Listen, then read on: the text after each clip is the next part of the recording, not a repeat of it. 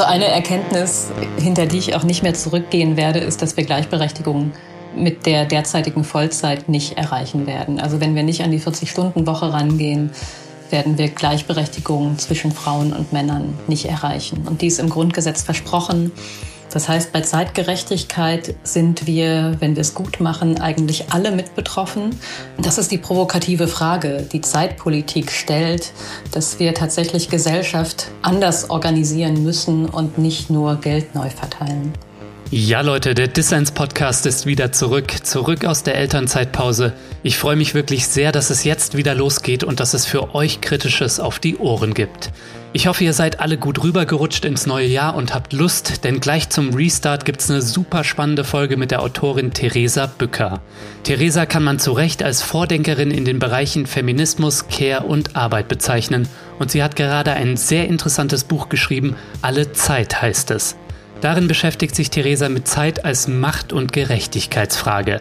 Und in der kommenden Stunde sprechen wir genau darüber, warum ist Zeit eigentlich so ungleich verteilt und wie kommen wir zu einer Gesellschaft mit mehr Quality Time für alle. Ich bin euer Host Lukas Ondreka und ich wünsche euch viel Spaß mit Dissens.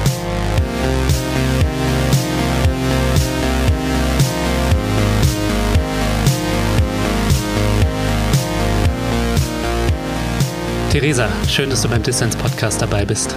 Danke für die Einladung. Hallo. Ja, wir sind zusammengekommen, um über Zeit zu sprechen, beziehungsweise über ein Gefühl, das wir gut kennen, das Gefühl, nie genug Zeit zu haben. Zeitstress und Zeitarmut, das sind Erfahrungen, die bestimmt ihr da draußen auch immer wieder macht. Ich wünsche mir zum Beispiel häufiger mal, dass mein Tag fünfundzwanzig statt vierundzwanzig Stunden hat. Theresa, warum haben wir eigentlich immer zu wenig Zeit? Das hat ganz unterschiedliche Gründe, aber als größten würde ich tatsächlich sehen, dass wir heute mit, mit so vielen Aufgaben und Pflichten konfrontiert sind, dass sie eben tatsächlich nicht in einen Tag passen und sich daher das Gefühl der Überforderung auch nicht auflösen lässt. Also das, was in unserer Gesellschaft, in unserer individualistischen Gesellschaft ja sehr stark immer vorgetragen wird und eben auch verbreitet über Artikel und Bücher, das Zeitmanagement, also das Selbst für sich zu verbessern.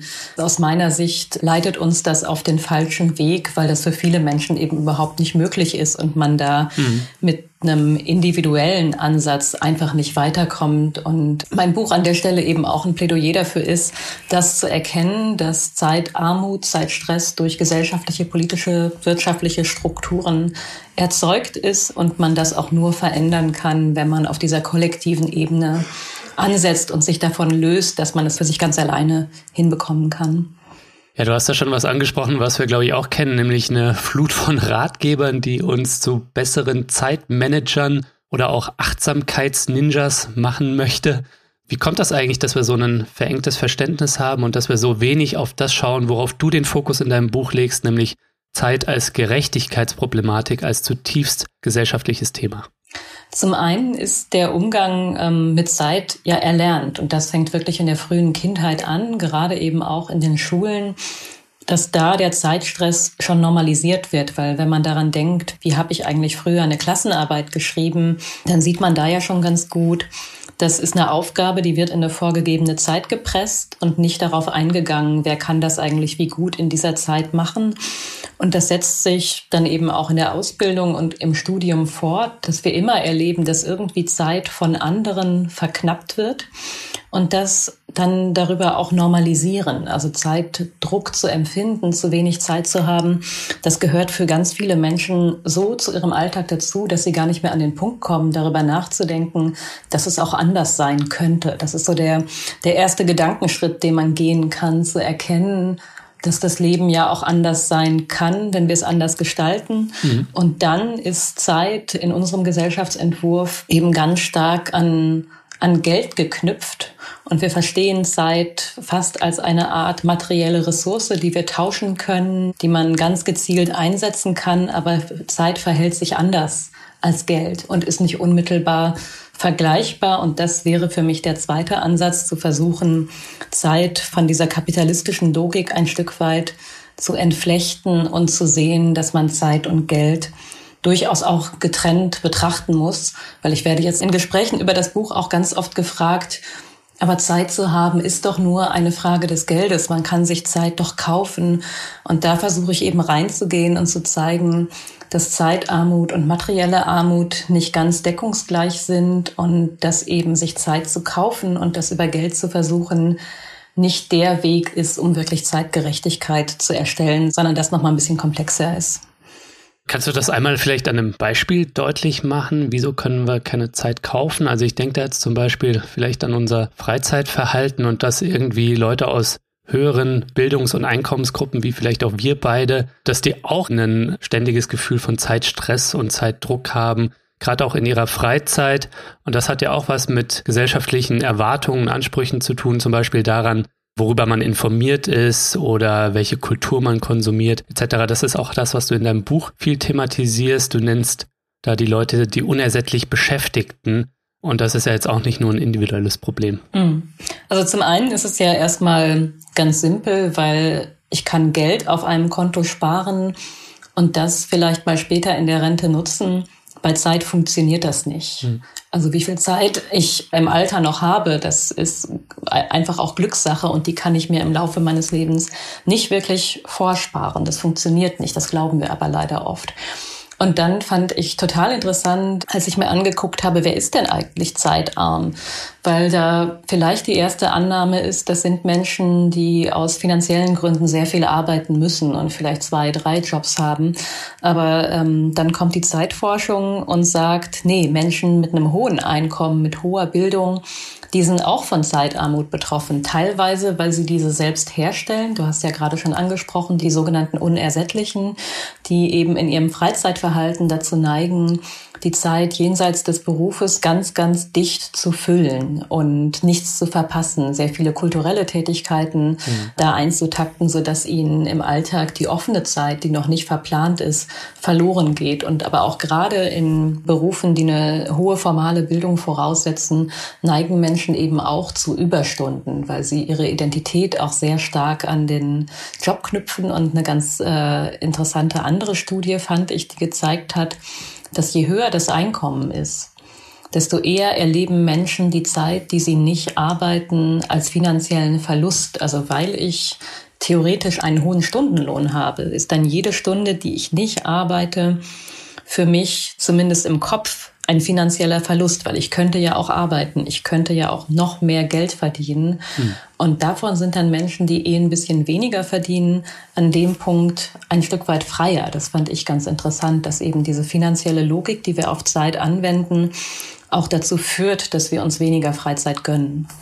Wobei du thematisierst auch in deinem Buch, dass natürlich es nicht so ist, dass jetzt zum Beispiel Leute im Hartz-fünf-Bezug besonders zeitreich wären, ne? Die verbringen viel Zeit damit, ihre Armut zu managen. Das thematisierst du dort.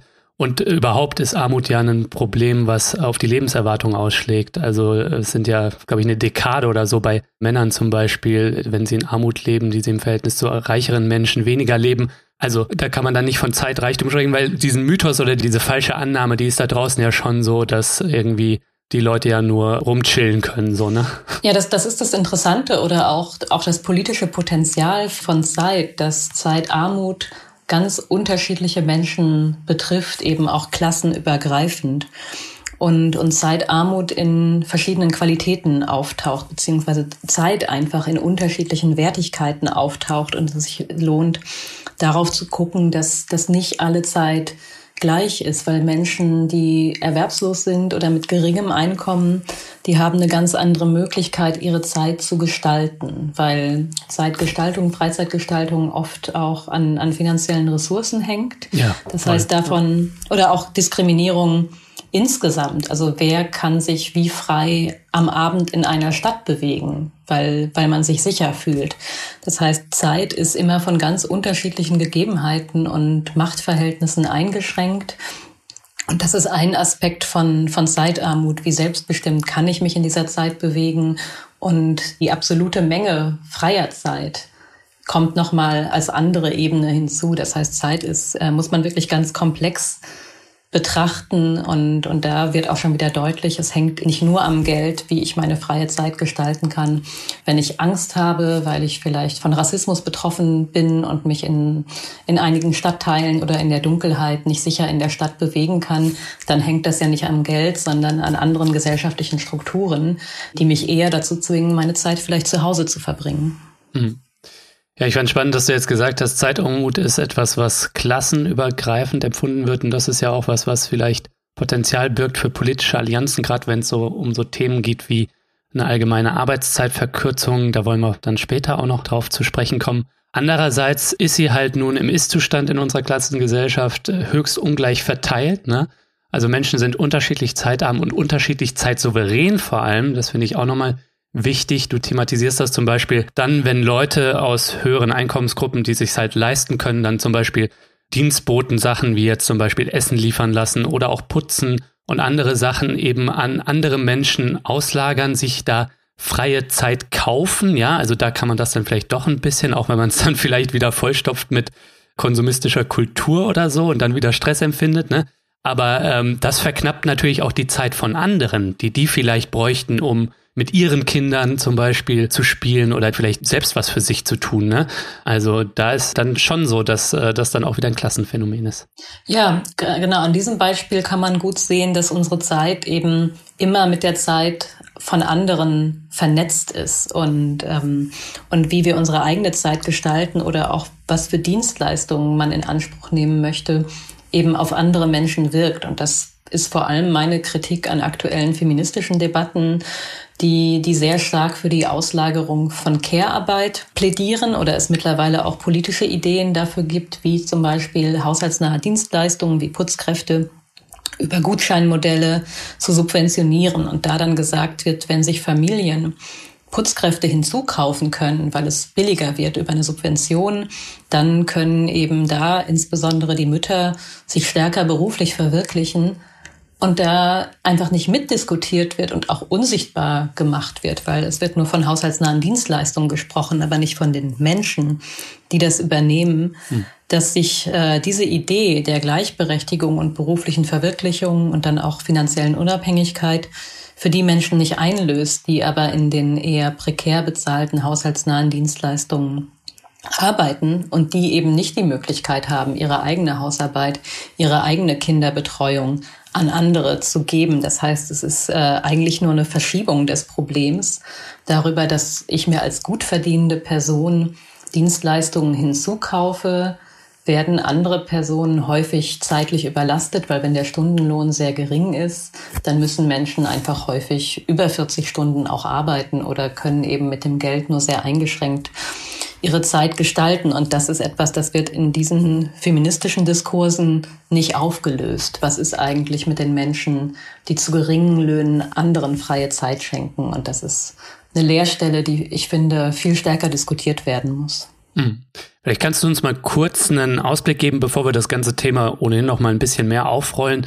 Wenn wir denn Zeit wirklich als Gerechtigkeitsproblem verstehen und wenn wir auch verstehen, dass man Zeit nicht so einfach umverteilen kann wie Geld, weil oft geht es ja bei Gerechtigkeits-, vor allem bei sozialen Gerechtigkeitsthemen um Geld, wer bekommt wie viel vom Kuchen, ne? Wie müssen wir dann das Ganze verstehen, wenn wir zu einer entspannteren und lebenswerteren Zeit für alle, für wirklich alle und nicht nur für wenige kommen wollen? Also meine, meine These ist, dass Zeitpolitik sich als politisches Thema noch nicht etabliert hat und noch nicht so bekannt ist, weil es eine relativ radikale Umverteilungspolitik voraussetzt. Also nochmal Nochmal radikaler als materielle Umverteilung, weil es dann wirklich konkret jeden betrifft. Geld ist ja erstmal da und kann verteilt werden, ohne dass ich es vielleicht direkt in meinem Alltag merke. Aber wenn ich zum Beispiel einer alleinerziehenden Mutter mehr Zeit ermöglichen will, damit sie mal schlafen kann, damit sie mal Zeit für sich hat, dann müssen das andere Personen übernehmen. Das heißt, bei Zeitgerechtigkeit sind wir, wenn wir es gut machen, eigentlich alle mit betroffen. Es müssen sich alle Menschen ein bisschen verändern, sich gegenseitig unterstützen, vielleicht anders arbeiten, anders Fürsorgearbeit leisten. Und, und das ist... Ähm, Das ist die provokative Frage, die Zeitpolitik stellt, dass wir tatsächlich Gesellschaft anders organisieren müssen und nicht nur Geld neu verteilen. Ja, sehr spannend. Und das betrifft dann ja auch so Themen wie eben die Erwerbsarbeit, weil die ArbeiterInnenbewegung, die hat ja eigentlich auch eine lange Geschichte im Kampf für mehr Quality Time und nicht nur für Geld und so. Und das scheint aber mit Blick auf die Gewerkschaften, wenn wir da schauen, so ein kleines bisschen verschütt gegangen zu sein. Der Kampf für die Befreiung von Arbeit, da geht's halt vor allem um bessere Arbeit, was nicht verkehrt ist. Ne? Das ist was, was man, glaube ich, parallel thematisieren muss. Und jetzt habe ich so das Gefühl, so langsam kommt das wieder so ein bisschen als Thema gesellschaftlich, weil wir eben alle so diese Erschöpfung spüren und auch die ökologische Frage drängt. Ne? Also muss es immer mehr materielles, mehr Wohlstand sein oder brauchen wir nicht mehr Zeitwohlstand? Also da ist gerade Momentum da. Stimmt dich das eigentlich positiv, oder? Ja, ich, ich würde sagen, es ist ambivalent. Also wenn man in die Gewerkschaften reinguckt, dann gibt es da durchaus neue Vorstöße zu mehr Zeit. Die I G Metall ist ein gutes Beispiel oder auch die G E W, die ja ein Papier zu feministischer Zeitpolitik auch veröffentlicht hat. Mhm. Gleichzeitig ist aber eine große Gegenwehr dagegen da. Also wir haben das gerade auf politischer Ebene in den vergangenen Monaten gesehen, dass beispielsweise ja auch Christian Lindner davon sprach, dass wir alle mehr Überstunden machen müssen, um den Wohlstand zu bewahren und das auch von Arbeitgeber- und Industrieseite kam und dann die Idee der zweiundvierzig-Stunden-Woche in den Raum gestellt wurde. Und da muss man natürlich gucken, wie laufen jetzt eigentlich diese öffentlichen und gesellschaftlichen Debatten? Wer kommt da zum Zug? Was wird auch diskutiert? Ich denke, das wird auch nochmal ganz interessant zu sein, zu schauen, welche Rolle nimmt Jasmin Fahimi als, ähm, als weibliche Gewerkschafterin da ein? Mhm. Und welche Rolle spielen eben auch die linken Parteien? Und ich, ich weiß nicht, wie optimistisch ich da bin, weil... Also ich finde, das ist, das sehen wir immer wieder in Debatten, dass gerade in, in Zeiten, die stärker von Krisen geprägt sind, es eher wieder so einen alten, teilweise auch männlich geprägten Blick auf Gesellschaft gibt, der eben sehr stark an Erwerbsidentität geknüpft ist mhm. und auch komplexe Debatten so ein bisschen abwehrt. Da wird jetzt eine sehr einfache Rechnung aufgemacht, dass mehr Erwerbsarbeit uns aus der Krise führen wird. Und eben ausgeblendet, dass aber zum Beispiel die Care-Krise oder auch die ökologischen Krisen eigentlich erfordern, Arbeit anders zu organisieren. Aber da sind wir, ich finde, auf, auf politischer Ebene und wer eben auch öffentlich tonangebend sind, in einer eindimensionalen Debatte. Und das wird ganz interessant sein, wie, wie kann man da eigentlich andere Stimmen in den öffentlichen Diskurs bringen und wie werden sie auch von politischer Seite aus zugelassen? Ja, also politisch stimmt mich pessimistisch, dass ich glaube, die Linkspartei ist die einzige, die sowas wie eine kurze Vollzeit, also eine Reduzierung auf breiter Front der Arbeitszeit fordert und äh, um die ist es nicht gut bestellt. Aber naja, ähm, wir erleben ja, dass Leute aus Erschöpfung quasi in den stillen Streik gehen zum Beispiel. Ähm, das thematisierst du in deinem Buch auch mit Blick auf die Pflegekräfte, wo viel ja nur Teilzeit gearbeitet wird, weil die Arbeitsbedingungen so mies sind, äh, neben der schlechten Bezahlung. Dass die Leute es nicht packen. Und das ist die Care-Krise, die du eben schon angesprochen hast. Ja, also ich finde, bei den aktuellen Debatten gerade auch um den Fachkräftemangel oder um, um die Sicherung von Rentensystemen könnte man so leicht in die Debatte über, über eine generelle Arbeitszeitverkürzung kommen. Das ist keine besonders komplexe Analyse und mich erstaunt, dass das von Seiten der, der S P D und auch der Grünen gerade nicht gesehen und nicht mit thematisiert wird. Also bei der S P D stimmt es ja nicht ganz. Die haben ja diesen ähm, eher zufälligen Beschluss vor ein paar Wochen geschafft, als die Jusos da beim Parteikonvent gegen Abend in der Mehrheit waren und die Forderung nach der fünfundzwanzig-Stunden-Woche eingebracht haben. Das ist natürlich gleich sehr, sehr entschieden von Arbeitsminister Hubertus Heil zurückgewiesen worden. Aber wenn man sich auch nur oberflächlich damit beschäftigt, wo kommt eigentlich der Fachkräftemangel in vielen Branchen her, dann kommt man sehr schnell zum Thema Arbeitszeit. Du hast es ja gerade angesprochen, in der Pflege, aber auch in vielen pädagogischen Berufen, sei es jetzt der Lehrerberuf oder in Kitas, äh, auch Hebammen, arbeiten ganz, ganz viele Fachkräfte nur in Teilzeit. Zum einen, weil sie selber familiäre Aufgaben haben, die sie anders nicht organisiert bekommen. Zum anderen aber, weil die Arbeitsbelastung so hoch ist, dass hier Fachkräfte sagen, wenn ich Vollzeit arbeiten würde, dann geht das so stark an meine Gesundheit, dass es für mich selbst schlecht ist. Und das sehen wir bei ganz vielen Beschäftigten, dass die für sich eine eigentlich emanzipierte Entscheidung treffen, weil sie ihre eigene Gesundheit und auch ihre Familie schützen wollen. und sagen, in Vollzeit geht das nicht. Und es gibt zum Beispiel den D G B-Index Gute Arbeit, der, der fast jedes Jahr oder so alle zwei Jahre veröffentlicht wird. Und ähm, da sind immer wieder Befragungsergebnisse drin, wo gefragt wird, glauben Sie, dass Sie Ihre Arbeit bis zum Regelrenteneintrittsalter durchhalten können? Und da sagen unheimlich viele Beschäftigte, und die Zahlen steigen, und gerade in der Pflege ist es sehr akut, dass sie glauben, dass sie ihren Beruf nicht bis zum Regelrenteneintrittsalter machen können, weil der Beruf zu belastend ist. Das heißt, dass man da aus Sicht des Fachkräftemangels eigentlich reingehen müsste und ganz klar sagen, wie können wir eigentlich Erwerbsarbeit so organisieren, dass Leute nicht krank davon werden und dass sie, und das wäre in der älter werdenden Gesellschaft eben sehr wichtig, möglichst lange auch arbeiten können. Weil wenn wir immer mehr Menschen in die Frühverrentung schicken, weil wir einfach Arbeit gesundheitsschädigend organisieren, dann ist das nicht nachhaltig und verschärft den Fachkräftemangel. Und das ist ein Punkt, den habe ich in den letzten Wochen in der politischen Debatte über den Fachkräftemangel noch nicht gehört. Und das erstaunt mich, weil das keine besonders herausragende Erkenntnis ist, sondern man das eigentlich sehr schnell sieht, wenn man sich anfängt, mit den Menschen zu beschäftigen, die in stark belastenden Berufen arbeiten. Und wenn man sie fragt, warum arbeitest du gerade eigentlich nur Teilzeit? Ja, auch das Ideal oder die Norm der vierzig-Stunden-Woche, die ist alles andere als zeitgemäß. Die passt nicht zu unserem Leben. Wenn du davon sprichst, dass wir Arbeit anders organisieren müssten, ja, und wenn wir das mit dem Ziel verfolgen, dass wir Zeitreichtum nicht nur für wenige, sondern für möglichst viele oder gar alle erreichen, wie viel von unserem Leben sollten wir dann eigentlich der Erwerbsarbeit widmen? Noch sind das ja so acht Stunden am Tag, ne, und dann schlaft man natürlich auch noch und da bleibt dann gar nicht mehr so viel Zeit für anderes. Also wie viel Erwerbsarbeit wäre eigentlich gut für uns, damit es gerechter zugeht?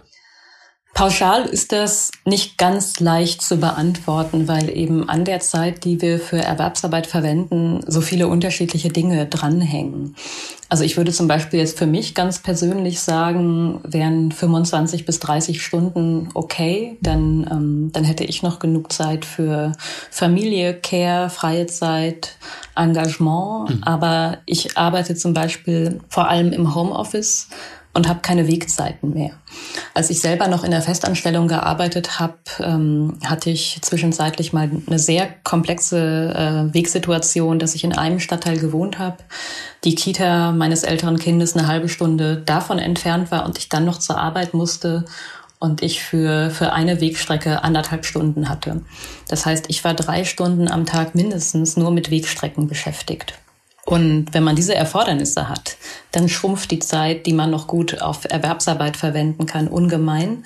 Das heißt, Menschen, die zu Hause arbeiten können oder wo die Arbeit ganz nah ist, die sind sowieso privilegiert. Deswegen müsste man erstmal gucken, was macht man eigentlich mit diesen Pendelstrecken, die ganz viele Menschen und die sogar immer mehr Menschen in Deutschland haben. Also das Pendeln ist nicht rückläufig, wie man vielleicht denken könnte mit der Digitalisierung, mhm. sondern es sind immer mehr Menschen in Deutschland, die pendeln mit immer längeren Strecken. Und, und solche Sachen muss man im Blick haben, wenn man über Arbeitsbedingungen redet. Und da haben wir gerade auch durch die Pandemie eine sehr dominante Diskussion bekommen, die die Vorteile von mobiler Arbeit gelobt hat. Und das heißt, da haben wir ganz stark über Menschen gesprochen, die, die gut ausgebildet sind, die diese Möglichkeiten haben. Und wir haben eine Verbesserung für Menschen, die ohnehin schon eine gute Arbeitssituation haben, aber die, die weiterhin vor Ort arbeiten müssen. Und das ist ein signifikanter Anteil der Beschäftigten. Die haben wir dabei aus dem Blick verloren. Das heißt, wenn wir über gute Arbeitszeiten und Gerechtigkeit bei der Zeit sprechen, muss man sehr, sehr viele Dinge zusammenführen. Und eine soziologische Dimension ist da auch noch bei, die man nicht unterschätzen darf, weil darüber, dass Identität ganz stark mit Erwerbsarbeit verbunden ist, mhm.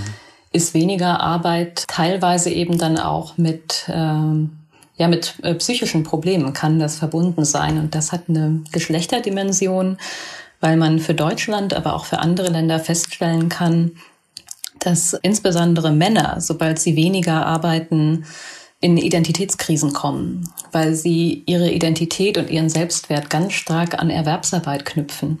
Das heißt, da bräuchte man auch gesellschaftliche Ideen, wie man Arbeitszeit gerechter verteilen kann und, und alle sich noch wohl dabei fühlen. Das heißt, wir sprechen hier von einer von einer sehr, sehr langfristigen Transformation, die eben ganz viele gesellschaftliche Aspekte auch mit einweben muss. Und es da nicht nur um Organisation, sondern auch um Selbstverständnis und auch um Geschlechterbilder gehen muss. Ja, voll über die sexistische Arbeitsteilung und die Tatsache, dass unbezahlte Fürsorgearbeiten wie Putzen, Essen, Kochen, Kinderbetreuen heute noch immer so ungleich zwischen den Geschlechtern verteilt sind. Da haben wir jetzt noch gar nicht drüber gesprochen. Aber ich fand es ganz spannend, ähm, sich schon mal bewusst zu machen, was sind eigentlich die Bereiche in unserem Leben, für die wir Zeit aufbringen wollen und die für ein gutes und würdevolles menschliches Leben eben zielführend sind. Und da fand ich ganz spannend, dass du von Frigga Haug diese vier in eins Perspektive aufgegriffen hast in deinem Buch, nämlich, dass wir neben Arbeit eben auch Zeit für Fürsorge brauchen, Zeit für Politik oder zivilgesellschaftliches Engagement und Zeit auch für Kultur oder eben, ja, einfach Netflix und chillen zum Beispiel, ne?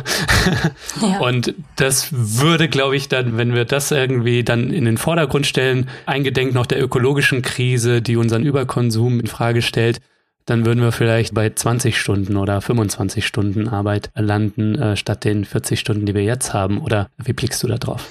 Bei der, bei der Idee der kurzen Vollzeit für alle oder auch, ich finde, Teilzeit für alle ist vielleicht so ein bisschen griffiger, finde ich wichtig nochmal zu sagen, dass es eigentlich gar nicht so viel am Arbeitsvolumen in Deutschland verändern würde, das so zu machen.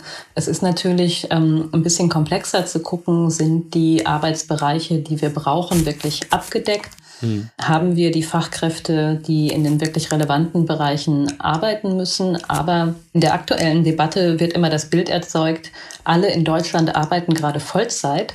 Und wenn wir das verkürzen, dann können wir die Wirtschaftsleistung nicht mehr aufrechterhalten. Das stimmt aber überhaupt nicht, hm. weil die Arbeitsverhältnisse in Deutschland so sind, dass wir einen Teil der Menschen in Vollzeit haben. Wir haben ganz, ganz viele Teilzeitstellen und daneben nochmal die sogenannte geringfügige Beschäftigung. Das heißt Menschen, die in Minijobs arbeiten, in Nebenjobs, in Hilfsjobs, die oft gar keine Arbeitszeiten haben, die irgendwie mit einem existenzsichernden Lohn verbunden sein können.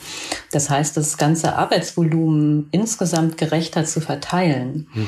Das würde, würde Teilzeit für alle schon möglich machen, ohne dass deutlich weniger in Deutschland gearbeitet werden müsste. Und das finde ich so interessant, dass es tatsächlich erstmal um eine andere Verteilung von Arbeitszeit geht, die über eine Verkürzung für manche erreicht wird. Das heißt, wir würden auch Menschen haben, die plötzlich ein bisschen mehr arbeiten, aber das auch wollen.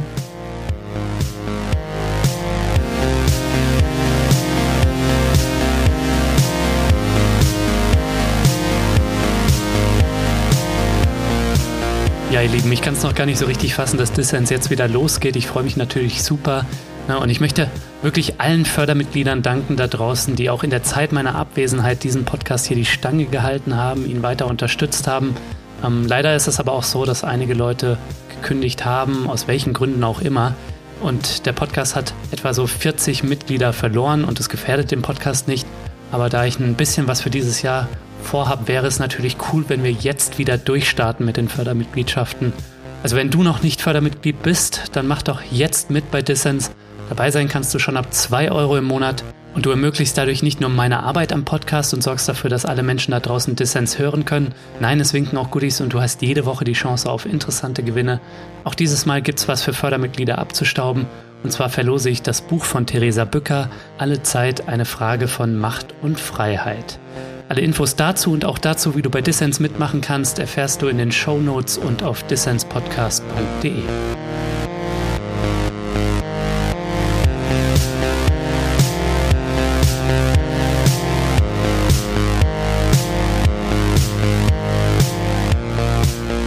Ihr hört den Dissens-Podcast. Zu Gast ist die Autorin Theresa Bücker.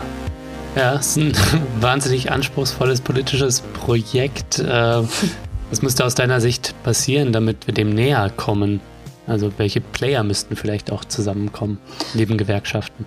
Also zum, zum einen müsste es jetzt gelingen, in der politischen Debatte herauszustellen, dass es eine wichtige und notwendige Frage ist und dass das keine Idee ist, die Menschen bevormunden möchte oder die nicht realistisch ist, sondern wir müssen uns diese Frage stellen, aufgrund der Klimakrise, aber auch aufgrund der Care-Krise, und das ist mit dem Fachkräftemangel verbunden. Ich kann dazu auf jeden Fall auch das Buch von Gabriele Winker, Solidarische Care-Ökonomie, empfehlen, wo sie das so ein bisschen beschreibt, dass wir jetzt gesellschaftlich eigentlich an einem Punkt sind, wo wir uns die Frage stellen müssen, welche Arbeitsbereiche, welche Aufgaben in einer Gesellschaft und Wirtschaft sind notwendig und ähm, mhm. welche Art der Berufe müssen wir fördern. Das ist ja ein Punkt, der gerade auch in der Klimakrise zu Recht gemacht wird, dass wir Menschen brauchen, die beispielsweise im Bereich der erneuerbaren Energien arbeiten und da Fachkräfte fehlen. Und das wirklich auch eine sinnvolle Sache ist, da jetzt Menschen in diese Art der Arbeit zu bringen, sei es, dass sie in die Ausbildung gehen oder dass sie Umschulungen machen. Und ähm, und da ist das, glaube ich, auch ein Thema, was was anschlussfähig ist, dass da erkannt wird, das ist gesellschaftlich notwendig. Wir brauchen Menschen, die in diese Berufe gehen, und müssen uns mal fragen, ähm, das kennen ja, ich denke mal, die HörerInnen dieses Podcasts kennen David Graeber, mhm. der ja von den sogenannten Bullshit-Jobs gesprochen hat, die es ja tatsächlich auch gibt, wo Menschen Arbeit machen, die wirklich verzichtbar wäre für eine Gesellschaft, die in keinster Weise systemrelevant ist, was eine sehr unbeliebte Forderung nach wie vor ist, wenn man die stellt, sich damit zu beschäftigen. Welche Arbeit brauchen wir eigentlich als Gesellschaft und wie können wir das organisieren? Bei der Care-Krise geht es ja weiter. Wir, gerade in der älter werdenden Gesellschaft werden wir mehr Menschen in der Altenpflege, in der, in der medizinischen Pflege brauchen. Und sich damit zu befassen, wie kriegen wir das eigentlich hin, dass wir das als Gesellschaft weiter leisten können, und inwieweit muss man auch politisch steuern, welche Berufe ergriffen werden. Das wird gerade so ein bisschen als delikate Frage behandelt, aber sie muss politisch gestellt werden, weil wir kommen sonst wirklich in Krisen rein, die wir nicht haben wollen. Also wenn ich daran denke, was in den nächsten zehn, zwanzig Jahren in der Altenpflege los sein wird, das ist kein schöner Gedanke. Und da sollten sich alle, die jetzt, gerade die, die jetzt älter werden, aber einfach auch die, die ältere Angehörige wie Eltern haben, unbedingt mit beschäftigen, dass es sehr, sehr schwer sein wird, Pflegeplätze für pflegebedürftige Menschen zu finden. Mhm. Und da ist die politische Diskussion gerade gerade noch viel zu leise. Und ähm, du hattest ja gerade gefragt, welche Player müssen da müssen da jetzt in die Debatten gehen. Also zum einen bin ich wirklich irritiert, dass es auf politischer Ebene nicht diskutiert, weil also die, gerade die Care-Krise in Deutschland, die ist einfach schon da. Die braucht viel mehr Aufmerksamkeit. Aber die Gewerkschaften sehe ich hier auch in einer ganz wichtigen Rolle. Und ich glaube, das kommt auch so langsam wieder. Gewerkschaften müssen, wenn sie sich nicht selber überflüssig machen wollen, auf jeden Fall die unbezahlte Care-Arbeit und eben auch die Ökologie mitdenken. Und ich, also ich würde schon sagen, das ist in Ansätzen vorhanden. Und das muss in den nächsten Jahren stärker werden, ja. Weil wie wir Erwerbsarbeit organisieren, eben ganz, ganz stark mit der unbezahlten Care-Arbeit verbunden ist. Das kann man nicht ausblenden, und das kann eben auch von Gewerkschaften zusammengedacht werden. Und ich glaube, an dem Punkt, wenn sie das wirklich tun, könnten sie auch wieder attraktiver werden für jüngere Menschen und ähm, auch für, für weibliche Beschäftigte insbesondere. Ja, gerade was die Gewerkschaften angeht, da braucht's, glaube ich, eine Repolitisierung von unten, weil es gibt halt auch noch die Gewerkschaften, die an diesem Wohlstandskuchenmodell irgendwie festhalten, zum Beispiel, wenn wir auf den Autobereich schauen. Und wenn wir auf die ökologische Krise und auf die Care-Krise schauen, dann scheint mir doch ziemlich klar, dass wir weniger Autos brauchen und mehr Leute, die pflegen, mehr Leute, die Kinder erziehen. Das sind auch alles klimaneutralere Jobs, ne?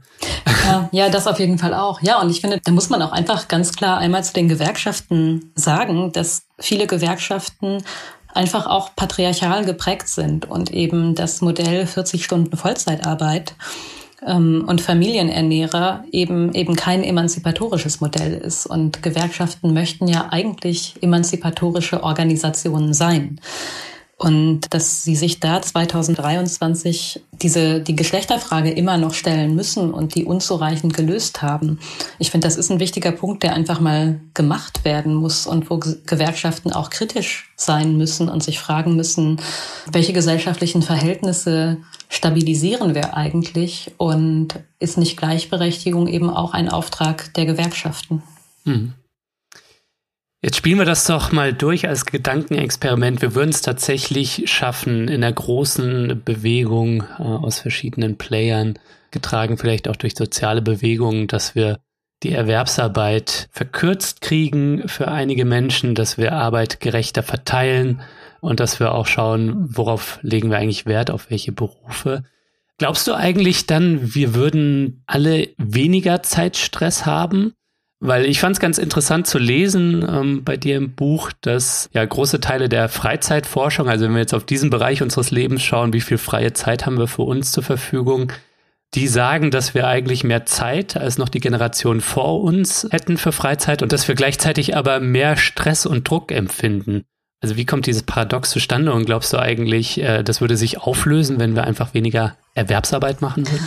Beim, beim Umgang mit Zeit kann man sehen, dass, dass Menschen auch wirklich Zeit brauchen, um einen anderen Blick darauf zu entwickeln. Mhm. Und nur im Alltag die Erwerbsarbeitszeit ein bisschen weniger zu verkürzen, würde sicherlich auch Effekte haben. Aber ich denke, dass jeder Mensch auch die Möglichkeit bekommen sollte, einmal eine längere Pause zu machen.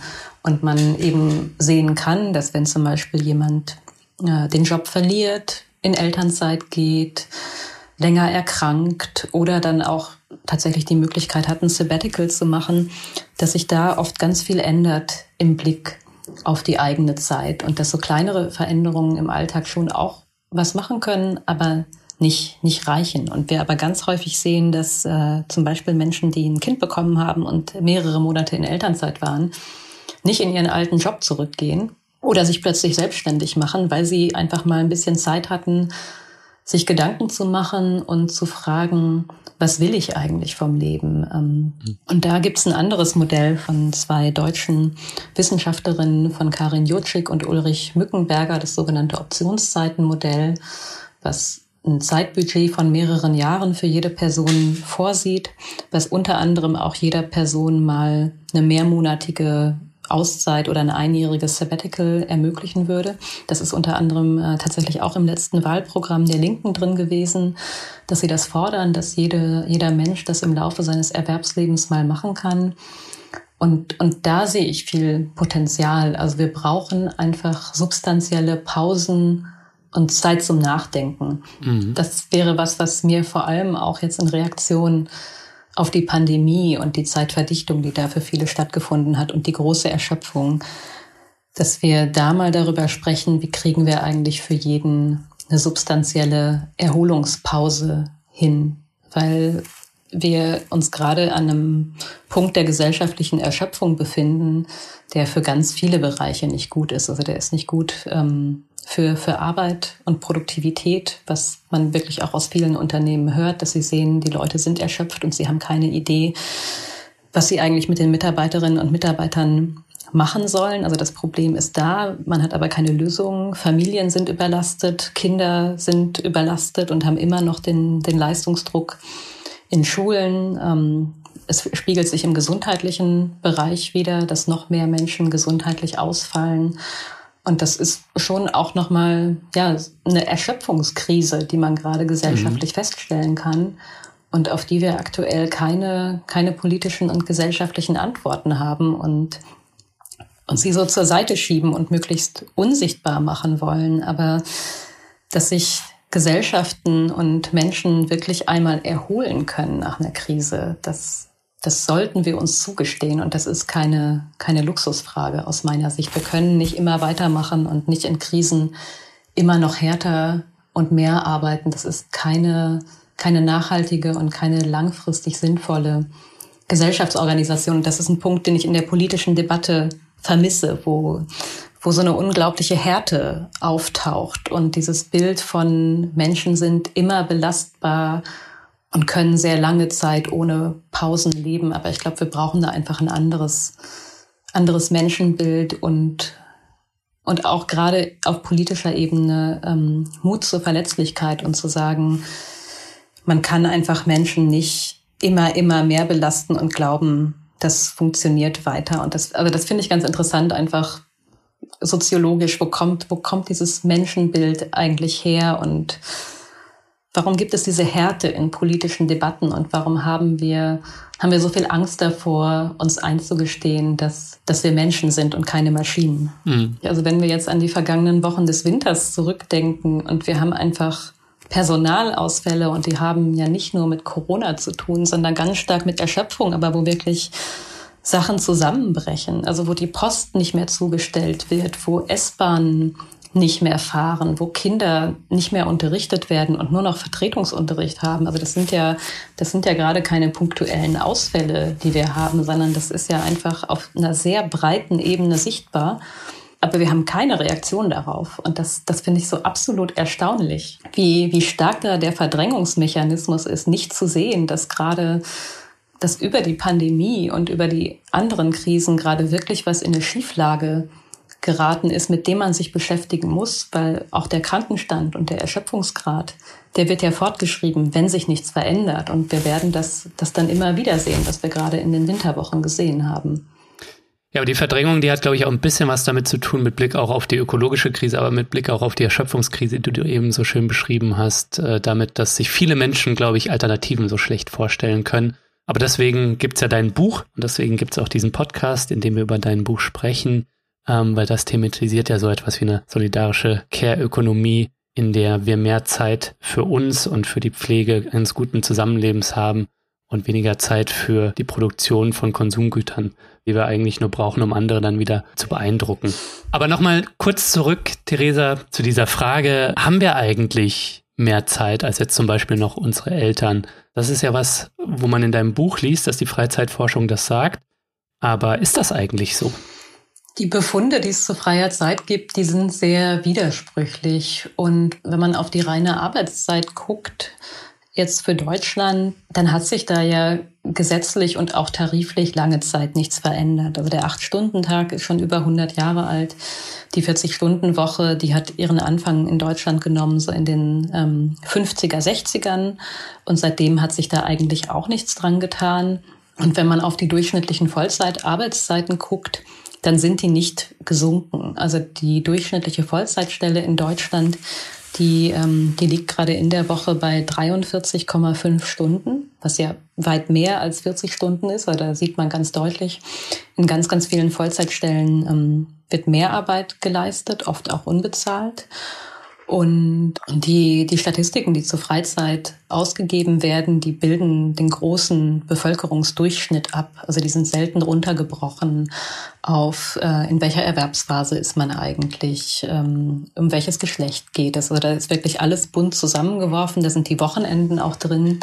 Und dann, dann bekommt man als Durchschnittswert fünf bis sechs Stunden Freizeit pro Tag ausgeworfen, wo sich wahrscheinlich jeder Mensch, der gerade im Beruf steht, fragt, wo sollen denn die fünf bis sechs Stunden Freizeit am Tag für mich eigentlich sein? Mhm. Da steckt dann eben das Wochenende drin. Und ähm, also ich denke aber, was wir wahrnehmen oder was, was ein bisschen anders ist als noch vor einigen Jahrzehnten, ist schon, dass wir das Leben als schneller wahrnehmen und und sehr viel mehr Möglichkeiten haben, Dinge zu machen. Also das ähm, erzeugt eben teilweise auch Zeitdruck, dass, weil diese ganzen Angebote da sind, eben rund um die Uhr essen zu gehen, viele Freizeitaktivitäten, dann die ganzen Angebote, die über digitale Medien kommen, dass das bei uns das Gefühl erzeugt, weniger freie Zeit zu haben, als es vielleicht noch, noch unsere Eltern hatten, als sie jünger waren. Also das ist ein Stück weit mhm. selbst gemacht und das ist so, das ist so der einzige Ansatz, wo man für sich individuell ein bisschen Zeitstress rausnehmen kann, einfach zu fragen, was will ich denn eigentlich wirklich machen und muss ich das alles machen, was ich glaube, machen zu müssen und nochmal selbstkritisch auch darauf zu gucken, wie der Umgang mit digitalen Medien die, die eigene freie Zeit durchlöchert. Ja, das kenne ich nur zu gut. Abends noch im Bett liegen und dann irgendwelche Reels anschauen und eine halbe Stunde später fragt man sich so, was habe ich da eigentlich gerade getan?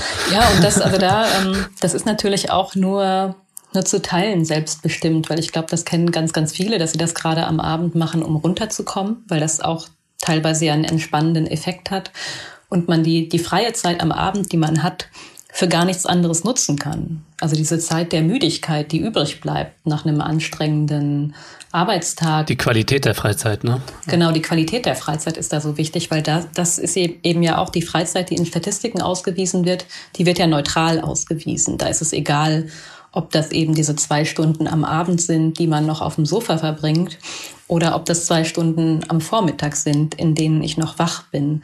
Und das heißt, wir haben, wir haben freie Zeit, durchaus, aber oft in kleinen Fetzen, die sich so im Tagesverlauf verstecken, die man gar nicht für eine längere Tätigkeit nutzen kann. Oder eben, es ist Zeit, die, die nicht wirklich zu gebrauchen ist, weil sie schon spät am Abend ist, weil man müde ist, oder für Eltern und pflegende Angehörige ist es ja auch einfach so, die haben freie Zeit, wenn ihre Kinder abends schlafen, aber sie können ihre Wohnung nicht verlassen. Das heißt, die Zeitsouveränität ist da unheimlich eingeschränkt, und da ist meine freie Zeit eben wieder ein Stück weit an andere gebunden. Ja, und die Digitalisierung oder Social Media konkreter ist natürlich auch äh, von den Plattformunternehmen so gebaut, um uns an den Bildschirmen zu halten zum einen, ne? Und uns auch darauf zu konditionieren, für Likes eben äh, zu arbeiten, ne? Und uns selbst zu optimieren, und da nimmt Freizeit dann auch schnell mal einen Arbeitscharakter, einen Muss-Charakter, wie du es in deinem Buch beschreibst, ein. Und das betrifft natürlich nicht nur Social Media. Ich steige ganz gern aufs Fahrrad, weil ich es gerne mache, aber manchmal quäle ich mich vielleicht auch drauf. Mhm. Und da kann man sich vielleicht schon auch manchmal die Frage stellen, mache ich das eigentlich gerade, weil ich es wirklich machen will, oder will ich irgendwie einem bestimmten Bild, was ich von mir selbst habe, entsprechen, was vielleicht auch wieder gesellschaftlich bestimmt ist. Ja, ich möchte auf eine bestimmte Art fit sein oder so, jetzt in meinem Fall. Hast du da eigentlich in deiner intensiven Beschäftigung mit Zeit, da in der Selbstbeobachtung auch was an dir selbst gelernt, was jetzt so diese Freizeitgestaltung angeht und wie selbstbestimmt, wie zeitsouverän du dann eigentlich wirklich bist? Ja, mich mit freier Zeit zu beschäftigen, das fand ich fast das Interessanteste beim Buchschreiben, weil das so neu für mich war. Also mit Arbeit und Care beschäftige ich mich schon ganz lange. Mhm. Und als ich dann wusste, ich werde in dem Buch auch irgendwie über Freizeit schreiben, habe ich mich erstmal gefragt, was ist denn Freizeit überhaupt für mich und wann habe ich das letzte Mal das Wort eigentlich verwendet? Das, das fand ich so das Überraschendste. Benutze ich das Wort eigentlich? Sage ich, ich habe jetzt Freizeit, und, und habe dann gemerkt, nee, das ist ja eigentlich so aus dem Sprachgebrauch, wenn wir über unseren Alltag sprechen, eher verschwunden, weil wir Freizeit häufig in Terminen organisieren. Ebenso, ich gehe eine Stunde Fahrrad fahren. Mhm. Und das, das habe ich auf jeden Fall an mir selbst auch erlebt, wo ich versucht habe zu gucken, wann empfinde ich Zeit eigentlich als frei und wie nutze ich die Zeit, in der ich gerade keine beruflichen Aufgaben habe, und nutze ich diese Zeit auch, auch zweckorientiert, weil das ist der Shift, den man im Freizeitverhalten eben, eben sehen kann, dass wir unsere freie Zeit häufig auch nochmal nutzen, um, um irgendein Ziel zu erreichen. Eben so das plakativste Beispiel: ich mache Sport, um gesund oder schlank zu bleiben. Oder ich lese ein Buch, ich höre einen Podcast, weil ich mich weiterbilden will, weil ich mit anderen darüber reden möchte, weil ich kulturell gebildet sein will. Und das fand ich total interessant, mich zu fragen, was sind denn eigentlich die, die Aktivitäten, die ich machen kann, wo ich nicht schon über andere Sachen nachdenke und wo ich, wo ich kein Ziel verfolge, was irgendwie von der sozialen Norm auch vorgegeben wird. Und ich glaube, dann ist man erstmal irritiert, wie lange man darüber nachdenken muss, was das denn sein könnte, was man wirklich nur macht, um in der Zeit eine gute Zeit zu haben, und was, was nichts ist, was ich mache, um meinen Freundinnen und Freunden davon zu erzählen oder was irgendwie gut für, für meinen Beruf ist. Und ich glaube, das, ja, das setzt wiederum auch Zeit voraus, sich damit zu beschäftigen, und, und auch, auch wieder so einen veralteten Begriff. Äh, wie viele von uns Erwachsenen haben eigentlich wirkliche Hobbys? Und, und was könnte das sein? Was könnten einfach nur Beschäftigungen sein, die man um ihrer selbst willen macht? Mhm. Wobei ich manchmal das Gefühl habe, ähm, jetzt zum Beispiel mit Blick auf meinen Sport, dass sich das durchaus frei anfühlen kann und die Zeit auch in diesem Moment atmen kann, wie du das so schön in deinem Buch beschreibst. Und in anderen Momenten fühlt es sich dann wieder so zweckgebunden und irgendwie so normierend an. So. Also es kann in einer Tätigkeit irgendwie beides sein. Mhm. Und mich hat jetzt aber noch interessiert, in welchen Tätigkeiten du diese atmende oder diese sich frei anfühlende Zeit gefunden hast. Ja, ähm, also absolut. Das, was du gerade beschrieben hast, das wollte ich gerade fast genauso erzählen, weil ich bin, ähm, ich laufe unheimlich gerne. Und manchmal mache ich das aber auch, weil ich denke, so, du, du müsstest mal wieder Sport machen. Ähm, mhm. Und an anderen Tagen mache ich das, weil ich einfach Lust darauf habe. Was jetzt aber für mich, mich so die Tätigkeit ist, die ich als pure Freizeit beschreiben würde, ist mit Tieren zusammen zu sein und zu reiten. Und das, äh, das war bei mir so eine Pandemie-Erkenntnis. Also ich bin als Kind und Jugendliche, ich bin in einer ländlichen Region aufgewachsen, bin ich geritten und ähm, Und äh, habe das ganz lange nicht gemacht, also zwanzig Jahre glaube ich nicht, weil in der Großstadt wie Berlin die, die Möglichkeiten auch fehlen. Und äh, ich habe das so im Verlauf der Pandemie gemerkt. Das ist als Wunsch bei mir aufgetaucht, dass ich gerne mal wieder reiten würde. Mhm. Und ähm, das hat sich durch den Zufall dann auch ergeben, dass ich das machen konnte. Und da hat sich bei mir das Gefühl eingestellt oder da habe ich so gemerkt, das ist echte Freizeit. Weil wenn ich das mache, wenn ich auf dem Pferd sitze und im Wald bin, dann verfolgt das keinerlei anderen Zweck. Das ist einfach nur, die, die Tätigkeit ist aus sich selbst heraus schön. Und da kann ich so ein bisschen die Zeit vergessen. Und das mache ich wirklich nur, nur für mich, weil ich es irgendwie schön finde. Aber ja, damit sind keine, keine weiteren Absichten, keine, keine Zwecke verbunden. Und das, mhm. ich fand ganz interessant, dass, dass das eben so in der Pandemie kam, in dieser unheimlichen Begrenzung. Und dass es auch eine Kindheitserinnerung war. Also das, was ich als Kind gerne gemacht habe, tauchte plötzlich plötzlich wieder auf. Das, und ähm, da glaube ich, das könnte ein Ansatz sein, wenn man sich fragt, was sind eigentlich die Sachen, die, die ich als pure Freizeit erleben könnte, sich mal zurückzuerinnern, was habe ich früher gemacht, als ich noch nicht dem, dem Zeitdruck des Erwachsenenlebens ausgesetzt war. Mhm, voll. Und auch Sachen ausprobieren, sich einfach trauen, Sachen auszuprobieren. Und wenn es das nicht ist, was einem gut tut, dann was, was Neues ausprobieren und nicht denken, wenn ich jetzt, wenn ich jetzt ein Hobby ausprobiere und das ist nichts für mich, dann, dann habe ich Zeit verloren. Ähm, ich glaube, da muss man sich auch äh, einlassen auf Experimentieren und dass man ein bisschen suchen muss, bis man was findet. Was ich mich noch gefragt habe, Theresa, ist, ist Zeitnot und Stress nicht vielleicht auch manchmal für uns Menschen besser als Zeitreichtum, der dann vielleicht mit Langeweile einhergeht? Also mir geht's ja manchmal so, dass wenn ich einfach nur freie Zeit habe und nichts zu tun habe, auch nicht Fahrrad fahren oder so, weil ich das schon erledigt habe, dann weiß ich oft nicht, wohin mit mir. Und unter Umständen bekomme ich dann sogar in ausgedehnten Phasen irgendwie freier Zeit dann depressive Verstimmung. Man sagt ja auch so schön platt, lieber Burnout statt Boreout, ne? Ist da was dran oder bin ich da irgendwie auf einem falschen Dampfer? Also bei, bei Zeit ist wichtig zu sehen, dass, äh, dass Zeitvielfalt was ganz Wertvolles ist. Also Zeit in unterschiedlichen Qualitäten erleben zu können. Mhm. Und, und mal Stress zu empfinden, ist überhaupt nicht schlimm. Das gehört eben auch zum Leben dazu, wenn es sich eben abwechselt mit anderen Phasen. Und das, ähm, das ist so die Kunst oder auch die Zeitkompetenz, sich, sich diese unterschiedliche Qualität zu organisieren, zuzugestehen und, und den Wert darin zu erkennen. Das ist etwas, das haben ähm, Karl-Heinz und Jonas Geißler zusammen mit Harald Lesch in, in einem Buch über, über die Zusammenhänge von Zeit und, und ökosozialen Krisen. Ich habe jetzt den Titel leider vergessen. Das haben die da beschrieben, also wie Zeitvielfalt in der kapitalistischen Logik verloren geht und das mhm. ähm, eben auch Effekte auf die Lebenszufriedenheit hat, wenn man das nicht für sich herstellen kann. Ähm, auf der anderen Seite ist natürlich Zeitstress für sich herzustellen und ähm, den Alltag möglichst dicht zu füllen, durchaus auch eine psychologische Verdrängungstaktik, die die Menschen anwenden, um sich mit mit eigenen Gefühlen und Gedanken nicht beschäftigen zu müssen. Und deswegen kann es auch unangenehm sein, unverplante Zeiten zu haben. Das trifft sicherlich nicht, nicht für alle zu, aber das... Ähm, auf mich schon, auf mich. Das hat auf jeden Fall auch was mit, mit mentaler Gesundheit zu tun, ja. Genau, also man, man macht ganz viel, um nicht fühlen zu müssen. Das ähm, kann auch sein, dass es so ist. Mhm.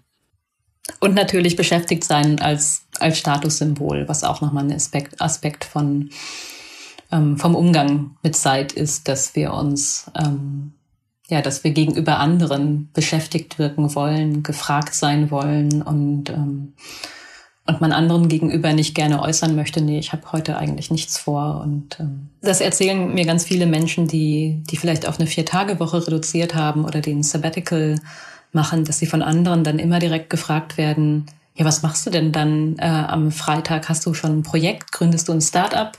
und und ähm, Und es dann irritierte Reaktionen gibt, wenn die Person sagt, nee, ich wollte einfach nur einen freien Tag haben und ich habe keine Ahnung, was ich damit mache.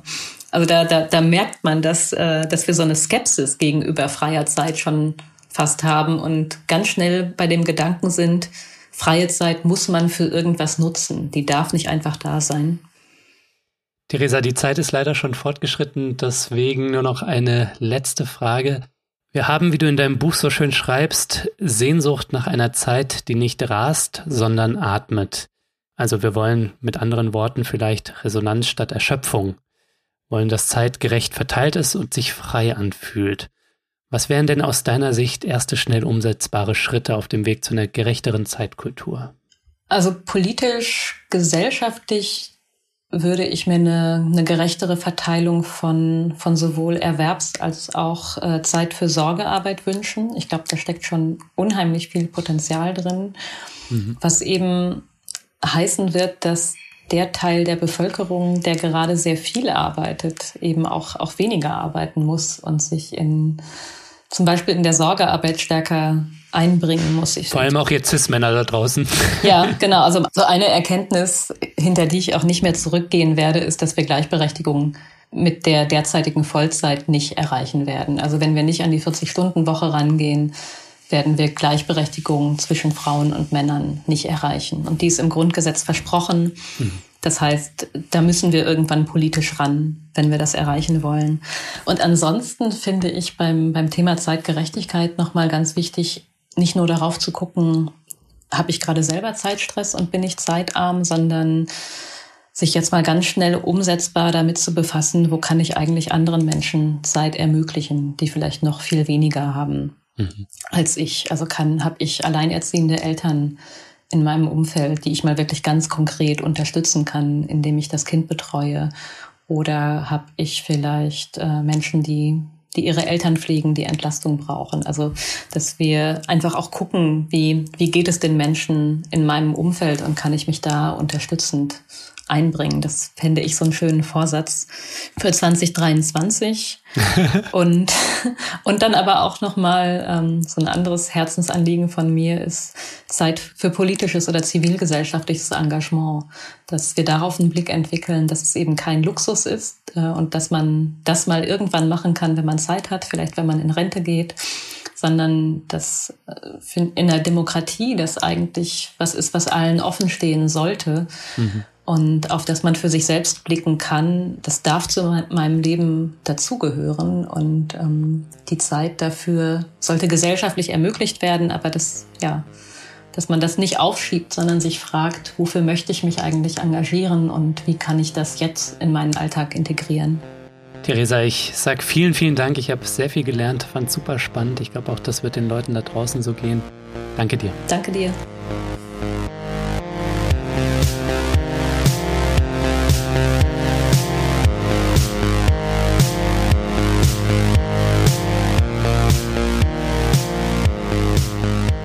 Ja, das war's auch schon für diese Woche. Das war der Dissens-Podcast. Schön, dass ihr alle dabei wart. Mein Gast war die Autorin Theresa Bücker.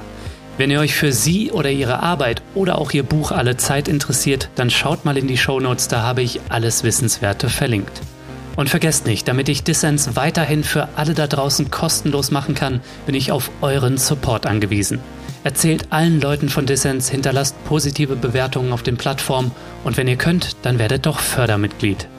Alles klar, das war's dann auch von mir soweit. Bleibt nur noch zu sagen, danke fürs Zuhören, auf ein besseres Jahr zwanzig dreiundzwanzig und bis zum nächsten Mal.